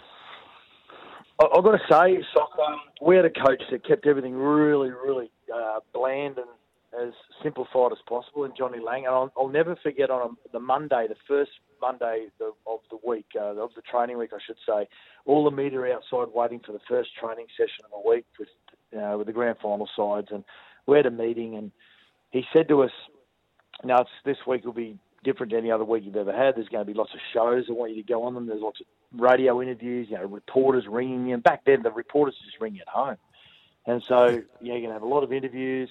Um, so I want you to go and do them all. Just enjoy the week because this may never happen to you ever again. Just go and throw yourself into it and just enjoy it. And I've got to tell you, it really, it really calmed everyone's nerves down. It allowed those younger players, like we had a handful of you know, 19, 20, 21 year olds um, that are all local juniors. So it just allowed everyone just to enjoy the week instead of bottling it up and just basically isolating yourself. You just put so much pressure on yourself. And you, now you guys would know with cricket and swimming, sometimes you can you can have the race or bowl your overs bef- in, inside your head before you actually get on the field or in the pool. So it's no different here. Did Johnny mention, mate, that you'd be the guy doing the interviews 20 years later, or? no, you know, it's funny. I'll never forget his. I'll never forget his speech on that Monday. He said, "I'll, I'll some video of the uh, of the Roosters. They're big, they're tough, they're aggressive." And he said, "They run hard and they tackle hard." So I'm thinking about our game plan this week. We're going to run harder and tackle harder. And that was it. Keep It it, nice and simple. It worked. Yeah. Have you got a, a Mm. score prediction for us, Sats, and for all those, give all those Panthers fans out there some hope? I, I think it's going to be. I think it's going to be a, a close-ish sort of game until about the last eight or nine minutes. I think Panthers will just want to put the nail in the coffin. I think it'll be like a 26-14. I think it'll be a one to twelve, and then I'm then I think um, I think Isaah Yeo will get will get the Clive Churchill medal. Beautiful. Yeah, that's not a bad wrap up. What's your favourite matchup? Um, Brand, we had Brandy on earlier. He likes the matchup of the halves. I mean, it's so juicy across the paddock. Is there anything that you're uh, Oh. looking forward to seeing? I can't get past honestly. The, the first, it's like Origin. The first ten minutes of these big games is just what you know everyone salivates for. So I can't go past Junior Paulo and Reagan Campbell Gillard, ex Panthers player Reagan Campbell Gillard, up against Moses Leota and James mm. Fisher Harris. Honestly, they will just rip into each other. that first ten minutes. And it'll just be the first the first one of those four to blink, blink first, loses the battle. So yeah, I can't wait for that. Yeah, it'll be good stuff. I, I, I, I tend to think the same. Whoever gets a, the uh, running in that battle will Mm. go a long way to winning it for their team. Uh, Sats, what's the plan for the rest of the afternoon and tonight to watch the game? So um, heading out on, on the SEN boat soon, leaving from um, the Sporting Globe down the King Street Wharf, and then um, ah. and, yeah, so Spud's on that, myself and Spud, and then uh, getting out to the Oval, and then uh, we're on air at six o'clock. So we're going six till eleven tonight, calling the game. Myself, Joel Caine, Brett Kimmorley, and, and Timmy Mannah. Beautiful. Well, our listeners can stick around and listen to Sats tonight then. All right, Sats, enjoy the rest of the grand final day. Stay safe on that boat. Take it easy, you and Spud. Don't get too carried away before the big game. Good stuff, there, Sox. See you, Missile. Cheers, mate. There he is, Scott Sattler. And in this game right now, we've got uh, the Panthers, New South Wales Cup side leads the North Devils 26 to nil. with 25 minutes to go. Just reviewing a potential try here for the try, North yeah. Devils. It does. We're just on the decision pending. Great Brooksy's radio, no try. No, no try. Set up for the tap. So it looks like another trophy will be heading to Mulgoa Road, Penrith. Another trophy for the ca- cabinet. Uh, Robert Jennings has crossed this half. Soni Luke, a try and two try assists. Uh, so the Panthers juggernaut continues on. All right, it's time for a break, Sock. This is NRL Crunch Time thanks to Robson Civil. Join Robson Civil Projects. Jobs at robsoncivil.com.au. Oh, I can't believe it to be honest. Um, I come here so not very confident one bit. Um, I thought Benny Hunt was taking it out for sure, and or, or Teddy, and um, you know I just come here tonight just extremely grateful to be here with surrounded by great players. And you know, five years ago I was sitting at home watching this, and never I was only dreaming about being here. I didn't even think I'd ever be here, and yeah, I, honestly I've just come here just expecting to have a good night and catch up with some old friends, really. Yeah, well, he had more than a good night, didn't he, Sock? That was Nicho Hynes, the Dally M winner this year. Very humble.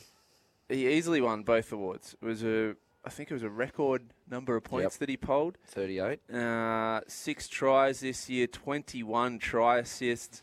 Set up three tries in their Golden Point loss to the Cowboys, which really kind of derailed their season that game, didn't it? They they didn't really fire a shot against the Rabbitohs after that. Uh, let's go through the Dally M team of the year. I'll, I'll say the, the, the position and the player. You say agree Or disagree, yeah. Fullback James Tedesco. Big tick, easy. He polled second in the Dally M's, didn't he? Yeah, yeah, Yeah. yeah. And I think in like there was some stat where in the previous three years or something he would have won with that many Votes, polls or yeah. whatever it was. Uh, winger Joseph Suaalii and Alex Johnston. Well, yeah. I mean, Yes, yeah. Joseph's a superstar, and Alex.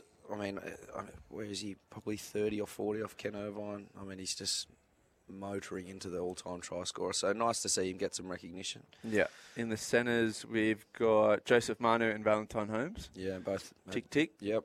Five eight Munster. Yep. Ahead of Dylan Brown.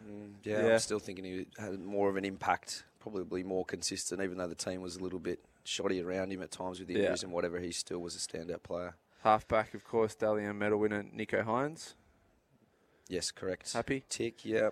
Props, Payne Hassan, Joseph Tapine. Probably, yeah. I mean, they're the ones that you look at and you think maybe. Uh, Tapine, yes. I mean, arguably the best forward in the game, but I think you could throw a, a blanket over the next few Yeah. bunch that are.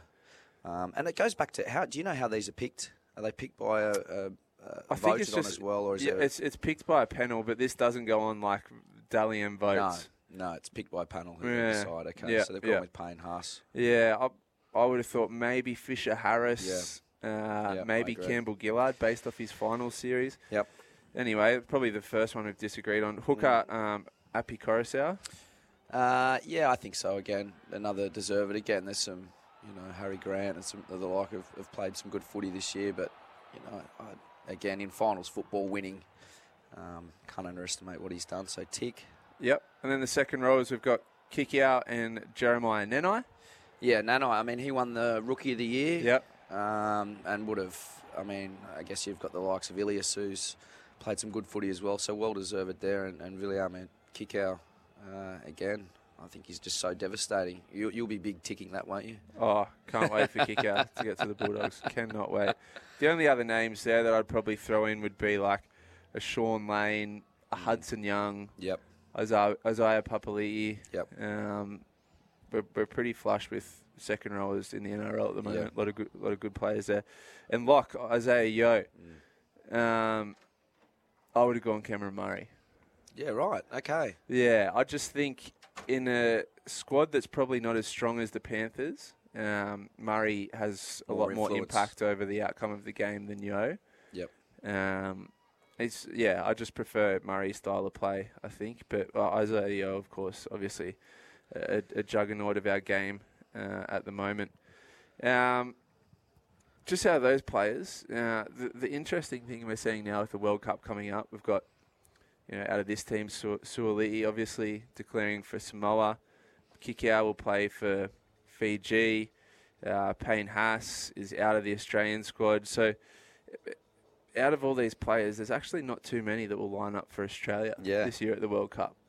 Uh, I think that speaks volume for the competition. Yeah. doesn't it? It's, Yeah, I it's think a it's true good. world game that we're now promoting and representing, and that's player led.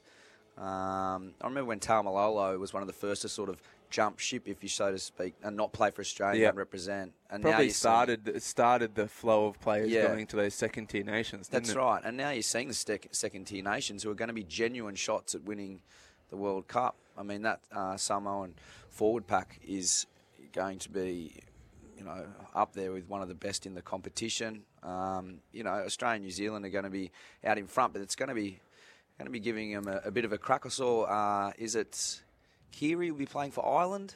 Is he? Yeah. Keary's, right. Keary's nominated to go and play for Ireland, which will be. It's a little uh, bit of a junket for those some of those teams, isn't it? I know a few guys that have played for the Italian team over the years. Yeah. They get the free holiday. Enjoyed it, yeah. well, this is what expenses I always laugh about. They're going, oh, you know, but they're giving up business class flights. I'm like, really? You reckon Suaalii's going to give away a business? I think he's just might dip into his Yeah, he'll 600 grand a year or 700 grand. You'd maybe get himself up near the pointy end. yeah, yeah. It's probably the first World Cup in a long time where I've genuinely been interested. Um, Yeah. And one of the interesting things, because of the ranking system for the international games, Australia hasn't played many internationals. Yeah. So I think they're ranked third or fourth. So they actually find themselves on the same side of the draw as New Zealand. Wow. So you cannot get an Australia versus New Zealand World Cup final. Final. Okay. Pretty interesting. Yeah, So that's the first time I've heard that. yeah, it may be a Samoa, a Tonga, England maybe, but their squad doesn't look Doesn't as jump off the strong. page, no, not like Samoa and Tonga's. No. Uh, so huge opportunity for one of those second tier nations to to a get into the final, but b um, get an upset. Well, we've got uh, eight. Uh, I think Brooksy was telling me earlier. Eight out there tonight who'll be uh, with the potential of uh, representing Samoa. Um, obviously, so Matt Parish will pick the rest of the squad at the end of the game. Is that right, Brooksy? Yeah, well, they've named 24. Yep. Some there's some teams that have named extended squads. A lot of waiting off the back of Australia's decision. So Fiji have an extended squad. The um, Api Koroisau and Reagan Campbell Gillard are part of that Fijian extended squad. So once Mal makes his decision, likely that RCG will get picked. Yep. Api Koroisau, maybe there's talk that Harry Grant and Ben Hunt will be the hooking options for Yeah, the for Kangaroos. Australia, So he's gone, look, I'll play for the Aussies, but if I don't get picked, I'll play for Fiji. Yeah. How do you reckon that dynamic will work? Do you think you'll get the the phone call from Mal first, or you'll sort of get in first? So Mal go, oh, you haven't been picked. Oh, I was just ringing to let you know, Mal. I didn't want to play anyway. Yeah, it's hard. It's hard. Yeah. What do you do if you're Don't Mal? me, Do you I'm walking. call or do you, you know?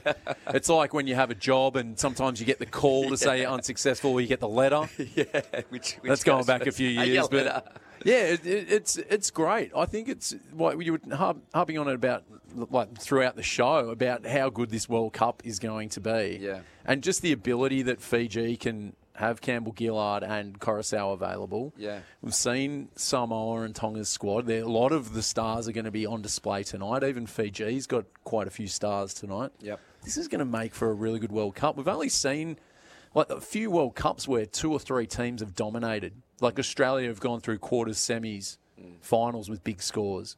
Yeah. And that's what I don't think we're going to have that this No, World Cup. no.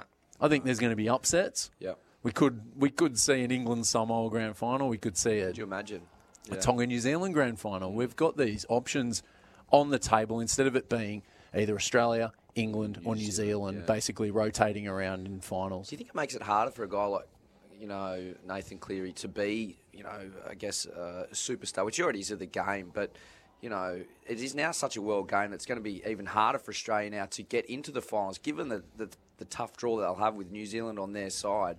Um, you know, if he goes through and dominates for Australia and they have success, you know, there's obviously no doubt, but you could argue that they've got it a lot harder now uh, than what, you know, 10 years ago it was given that these players have decided to go back to home nations. Can you believe, like Nathan Cleary, he's about to play in his third grand final. He's played 136 NRL games, soon to be 137. He hasn't played for the Kangaroos yet. Yeah. Like That- that's yeah. crazy, and he's and he's one of the elite players in the league right now, top three. Mm, yeah. Po- everyone's saying top one. Like he's great. Obviously, Nicho won the Dally M, but Yeah. on his day, Isn't that interesting how COVID will have will forever affect the statistics of some of those great players? Yeah. Like Cleary should probably have what five or six caps for Australia under his belt, but mm. because of COVID and But also no too the games. the way the international game's been pushed, missile like it. Yeah. It hasn't been seen as the the upper echelon of rugby league. No. Yeah. And I think this World Cup might actually highlight it, push Yeah. international rugby league. I, I believe there should be a. I I would love to see this right, a Pacific tournament. Yep, agreed. And you have promotion relegation. You have the top four Pacific teams. Like, let's say there's eight teams, and you've got New Zealand, Samoa, Tonga, and Fiji, right? And then you've got Fiji come fourth for argument's sake, and they play the top team of the second tier. So let's say it's PNG, Cook Islands, um, Vanuatu, Niue, just for argument's sake. And PNG win that. Then PNG play Fiji to go into the top draw. Yeah. Like imagine having that every year or two years that- for international rugby league outside of Australia and England. Like what an aw- awesome tournament that would be to develop the game in the Pacific. It lends itself to that question. You think about rugby union being called the world game, um, but you know, three or four teams have only dominated that over the last 20 years. That I think rugby league really has captured lightning in a bottle in regards to these Pacific Islander nations and the success- that they could have. So, how do you see that being funded? Have you have you spitballed that idea? I mean, you've got the relegation system. Yeah. How do we make that viable or fit that even into a football calendar to make these games happen? Rep rounds going next year, Yeah. and this is like this is an important time. We've got to leverage off this awesome grand final here with all these nations represented, Yep. and the World Cup, which was delayed a year because of COVID. Yep. It's going to be awesome. Let's leverage off it. Let's develop the game down here. Yep. Let's potentially bring South Africa into the realm or places like that where rugby.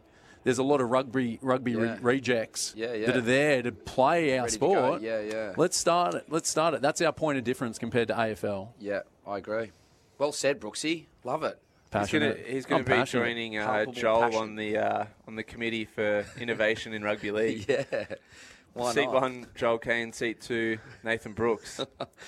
All right, Uh. coming up, we're going to chat to Timmy Mannah. He was, he's going to give us a bias Parramatta perspective on Mm. tonight's grand final, no doubt. We might catch up with Jaleesa Apps a little bit later. Uh, and just as we're speaking now, it's Penrith leading 32 to 4 over the North Devils in this game, and the sun is back out, Sock.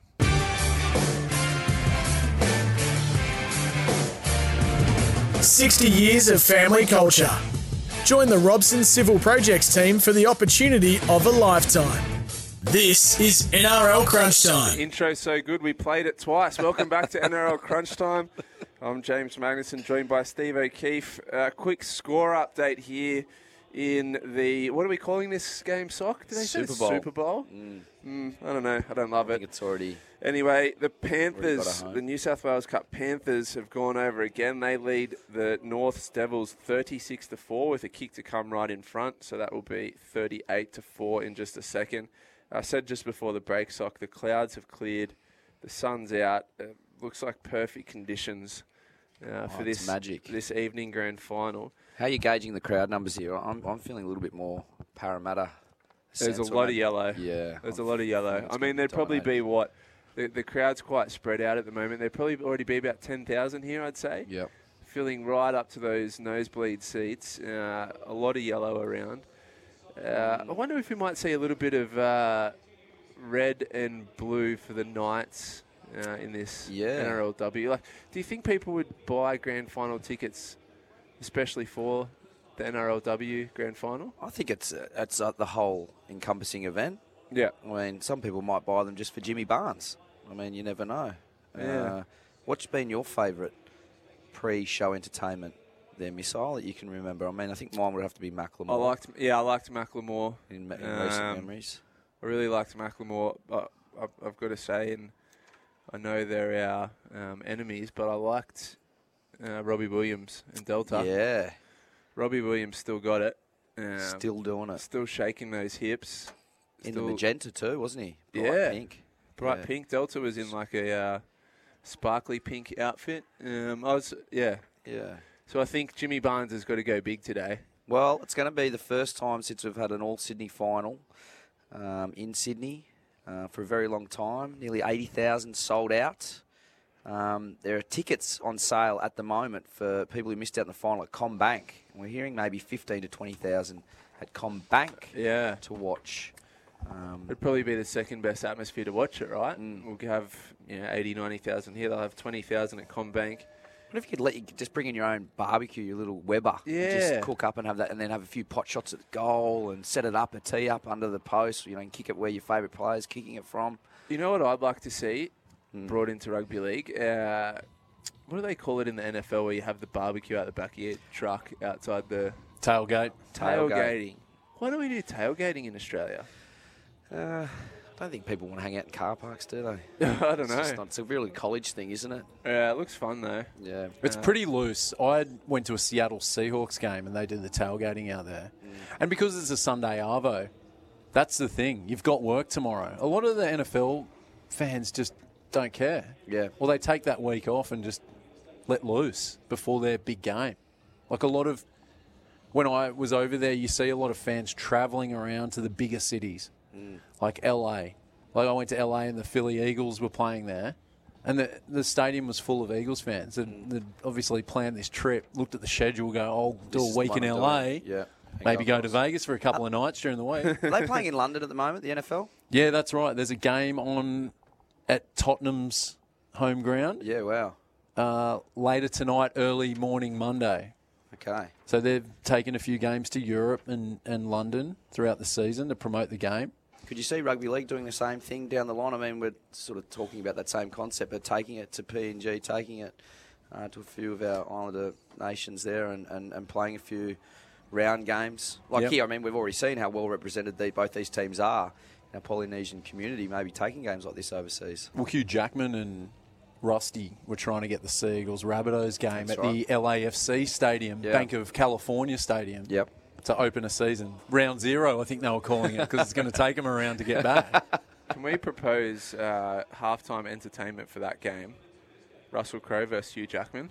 Gladiator. The Gladiator versus the Wolverine. Yeah, okay. Interesting. I Well, Gary like Freeman said he, what he would like to see rather than the punch-ons is a bit more gladiator style, sort of 300 with getting the swords out. It was a bit weird. Gary Freeman yesterday he was encouraging that, and then he said the Medicab driver who's got the who drives out the little van, the hospital van, drives too slow.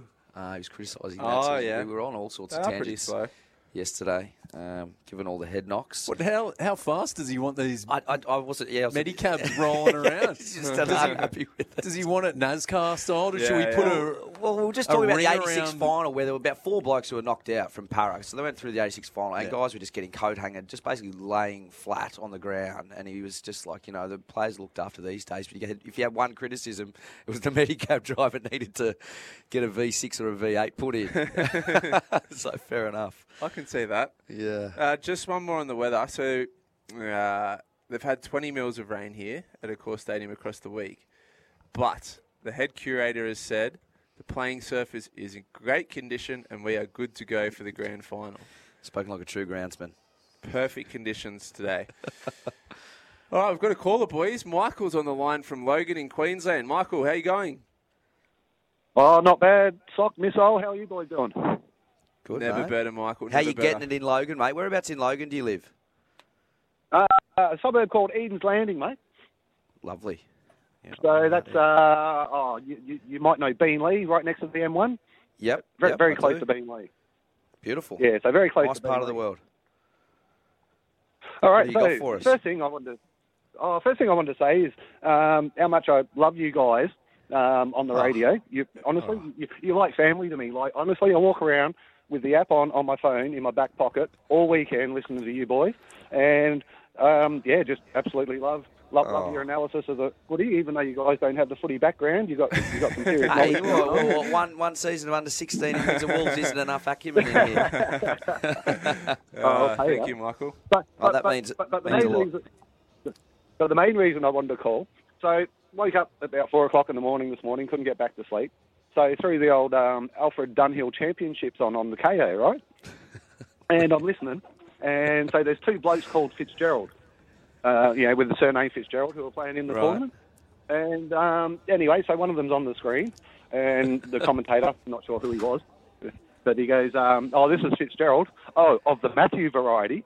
And of course, I've just pissed, I've just pissed myself laughing, thinking, "Wow, is this bloke really tuning into the run home?" it, it, it, it was good. I'm like, "Oh no, Joel, Joel, Joel's Joel's bloody methodology is spreading around the world, and I love it." he's infiltrating.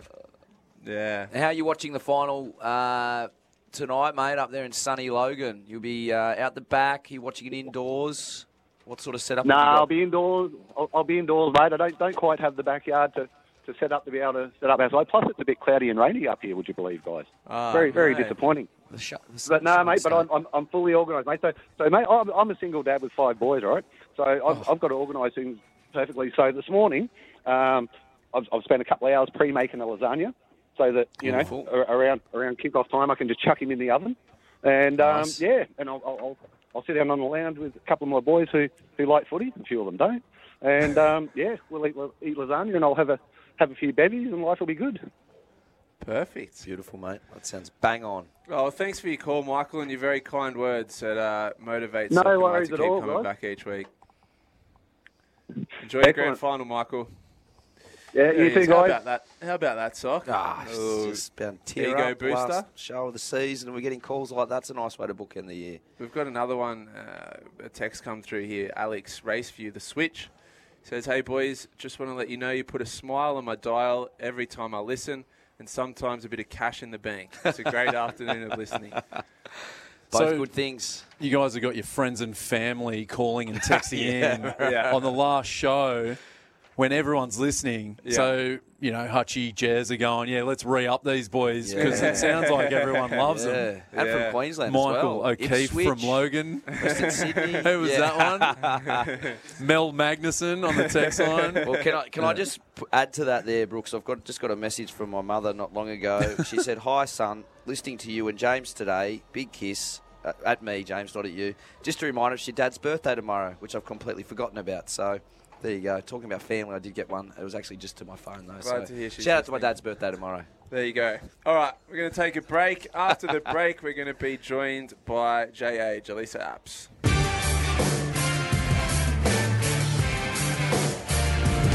60 years of family culture. Join the Robson Civil Projects team for the opportunity of a lifetime.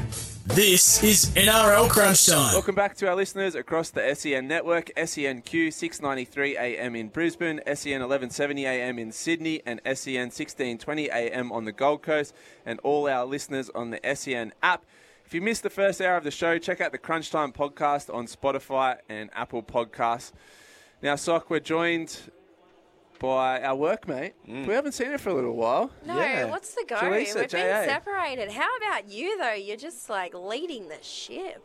Well, it's been a little bit hectic here today. Sock and I, I, I don't know if they'd call us the A team, would they, Sock? No. Brooksy's, The Brooksy's ring been in and out. James has been in and out. At times, it's just been Sock and I sitting up here running the show. Have you known when you're on though? That's the most important thing. you Ah. don't want to. You don't want to say anything when you're meant to be off. The Dally M segment was interesting. yeah, that's right. Oh, I wish I'd listened. Uh, no, we got we, we got our way through the show, JA. Very good. Probably the most interesting part of today's show, actually. It's sitting right in front of us today. Mm. Who have we had, Sock? We've had Johnathan Thurston, Cameron Smith, Sonny Bill Williams. Sonny Bill We're was bruising just a lot there. here, but there's a there's a lot of Andrew Johns, Paul Gallen. Uh, we've had front row seats to the Star Factory. Yep. Um, Jalissa Apps. Jalissa Yeah. Apps Yeah. has just made her way in. Ruan Sims. Uh, you're calling the NRLW game. Yes, JA? yes, yes. I uh, I will be for that. That's a really exciting game. I mean, they're sort of the battle of the West, and then uh, in the um, NRL men's, and then it's kind of the battle of the underdogs. I think everyone is calling it in Mm, the Knights yeah. and the Eels because they both haven't made um, haven't made a grand final before, and certainly the Eels were underdogs. No one no one thought they were going to be here, but really pleased for that side. They're a really um, wonderful group of women. A um, lot of mixture also of complete e- experience and then a lot of young girls coming through. So uh, it'll be very interesting. They, and their defence was what sort of got them there last week. So if they can hold that off, I think they'll do very well. What about this stat? The Eels were paying $151 to win the comp heading Wow. into the last round. They hadn't won a game. They win their last game to get into the semis, needed a few things to go their way, and now find themselves in a grand final. Yeah. Uh, it'd be interesting to see how they've taken uh, they've taken the, the day sort of coming in because certainly the men's side there's been two very different approaches Yeah. by the teams Mm. to head into the grand final. You've had the Penrith Panthers have done the traditional sort of thing where everyone stays at the hotel, they go into camp. They went in. They came out to Accor Stadium yesterday. We were all invited out to see um, the ground, everything like that. The Eels are treating it like a complete everyday game. They're making their own way. They haven't seen each other for 48 hours since their captain's run. Really? It's, ju- it's just like another game. Okay. It's really interesting to see that kind of approach. I've never seen a team sort of do it like that before. Yeah. I mean, it's it's different. I would have thought, looking at the coaches, it would have been the other way round. You know, No. if you'd asked me how and told me how the teams had set up, because Ivan seems really relaxed and measured, and you know, a lot of gratitude being thrown about. Whereas I think Brad Arthur seems a little bit more intense. But obviously, he's taking the brunt of it and allowing the players just to go on and prepare like any other game and treat it as such. So Yeah, no, they've been told to make their own way. So Yeah. uh, no Bit team. traffic. Team, I know that's. Yeah, it would- imagine being it would stress Yeah. me out. I would find it quite stressful. I Stuck would, on Parramatta Road. I would also rather know that all my players are together and you know that one isn't sort of running a little bit late or hasn't slept in. But I'm sure you don't sleep in when Yeah. you're playing a grand final. Um, but really interesting kind of approach and the, their approach has been like that the whole week so the eels kind of got all their media out of the way earlier in the week uh, and then treated it like it was any other week It's an interesting approach, isn't it? I, I don't know if I like that Eels one, but we'll see how it plays out. Yep. Uh, Jaleesa, we're only what just over 30 minutes away from kickoff in this NRLW Grand Final. That's the 3:55 kickoff. Uh, you've had a close eye on this competition. Um, we've we've got a tip off Ruan Sims already. Can you give us a tip uh, on who's going to win and why in this game? Um, I think the experience, the big game experience, will probably ultimately prevail in the end of the Knights. However, my heart lies with the Eels. I would love to see the underdogs come through, and mostly because we have Mary Kay here. Who's Yes, she's also going to be on the call, and who is a massive Eels can't fan. wipe that grin off her face. No, Two no. cracks at it today. Yeah, so I, I sort of want to see when you've got when you've got no sort of allegiance to either side, you end up wanting to just see your friends happy, don't you? Mm. And next year you will have an allegiance because the Raiders are Mhm. in the comp. Yeah. So four new teams next year, ten NRLW teams. Just keeps getting bigger and better. Yeah, it does. And, um, you know, it wasn't how they were planning to do it. They were planning on just having those two teams. It, it's funny, a few years ago, they caught, so I kind of had to drag the clubs kicking and screaming into this competition. Um, and now they were only planning to have, I mean, and not all clubs, just, you know, they had to sort of get themselves established. But now they were going to have just two teams next year, but the demand was so high that they ended up putting all four in. And also, they they weren't concerned about because of the way that the development has been happening through the clubs with the women's competitions. They weren't concerned about having um, spreading the talent too thin. They actually really looked at the talent and went, no, this is completely sustainable. I love it. I'm, I'm really looking forward to today's NRLW Grand Final. Uh, once the NRLW Grand Final is over, Jay, what are you doing for the main game? What are you doing for the, the men's? Okay, so my night is either going to be the most hectic, awful night, or it's going to be super easy. Because the way that the the way the media works it for the news is we all sort of pool. So you've got uh, cameras from so Channel Seven, Channel you know ABC, Ten, and Nine. We all pool on the news. Mm. So two of us go to Panthers, two of us go to Eels. Now I'm on the Eels. Okay. So, if the Eels win, it means I'm waiting for the players to get back there at, you know, 1, 2 o'clock in the morning sort Oof. of situation. Um, Wow. But, you know, when they go back and they sort of see all their fans, that kind of thing. If the Eels lose, I'm I'm free. My life is. So is that at the is- Leagues Club? Is that where you're going back to? Did you, We'll go to the Leagues Club, the live site. Um, so obviously Bankwest also has Yeah. the live site. So we sort of get all the colour for the next day. So it's kind of hard to predict what kind of night you're going to have. JA is going to be trying to get her own better than Lego interview out of one of the Eels players. Yeah. We're like, Gutho might give you a better than Lego type interview or something after a couple, King after the game. Maybe. So you're, so you're quietly hoping for an, an Eels victory tonight, uh, uh, Penrith victory tonight then? Uh, look, it would make my short term life quite easy. Yeah. But, I mean, you always want to be involved in a grand final, even like as a broadcaster or in any capacity. It's such a um, privilege if you've grown up watching NRL to be involved in any way. So, certainly, I don't sleep anyway, so it'll be fine. Yeah, nice. Uh, just an, a score update here, live from Accor Stadium. The Panthers have defeated the North Devils 44 to 10 in the NRL State Championships. Uh, Panthers lock J'maine Hopgood has been named man of the match. He scored a double in that game, and he will be heading to the He's Eels off- next yes, season. he is. Seems like a pretty astute signing that one, given the Eels have lost a few forwards in Papali'i, Niukore, uh, Oregon Kaufusi. So um, he he might be a good pickup for Yep.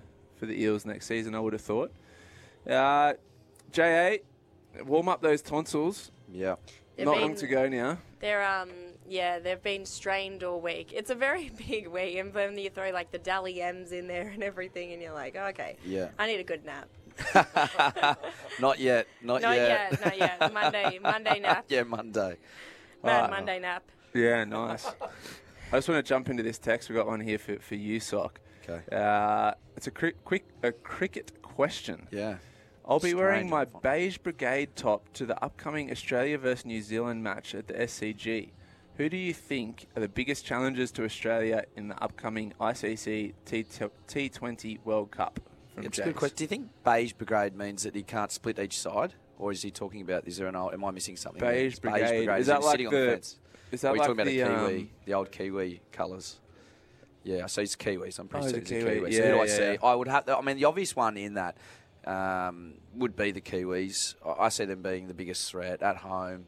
Um, however, you just can't underestimate, particularly in T20. You saw Australia go over the UAE and win in foreign conditions, and the, the, the reverse can happen here as well. A lot of these players play around the world so much now that the home conditions don't matter as much. Um, so I'd, I'd, I'd be dismayed if the Aussies don't make it through to the final four. Those other three teams, though, you could throw a towel over.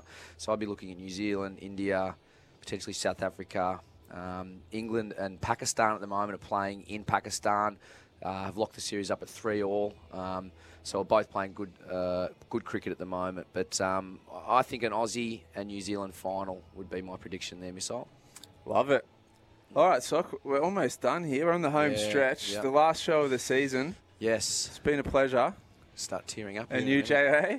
Yeah. Uh, It's been real. It's been, been it's sad, been, yeah. real. It's Before been a bit too real at He's, times. uh, but yeah, it Bit has, hasn't too, it? Yeah, we've been, we've she been sounded everywhere. thrilled when she said that, didn't she? It's been real. Yeah. Well, you have put up with both Sock and I. Yeah. Um, no, so it's been a pleasure. Yeah. Yeah, you, you deserve some sort of Clive Highlight Churchill of the yourself. year, JA. Is there any highlights of uh, chats that you'd go, wow, Just that work- was- on just our- working that's winning a Walkley or on our show?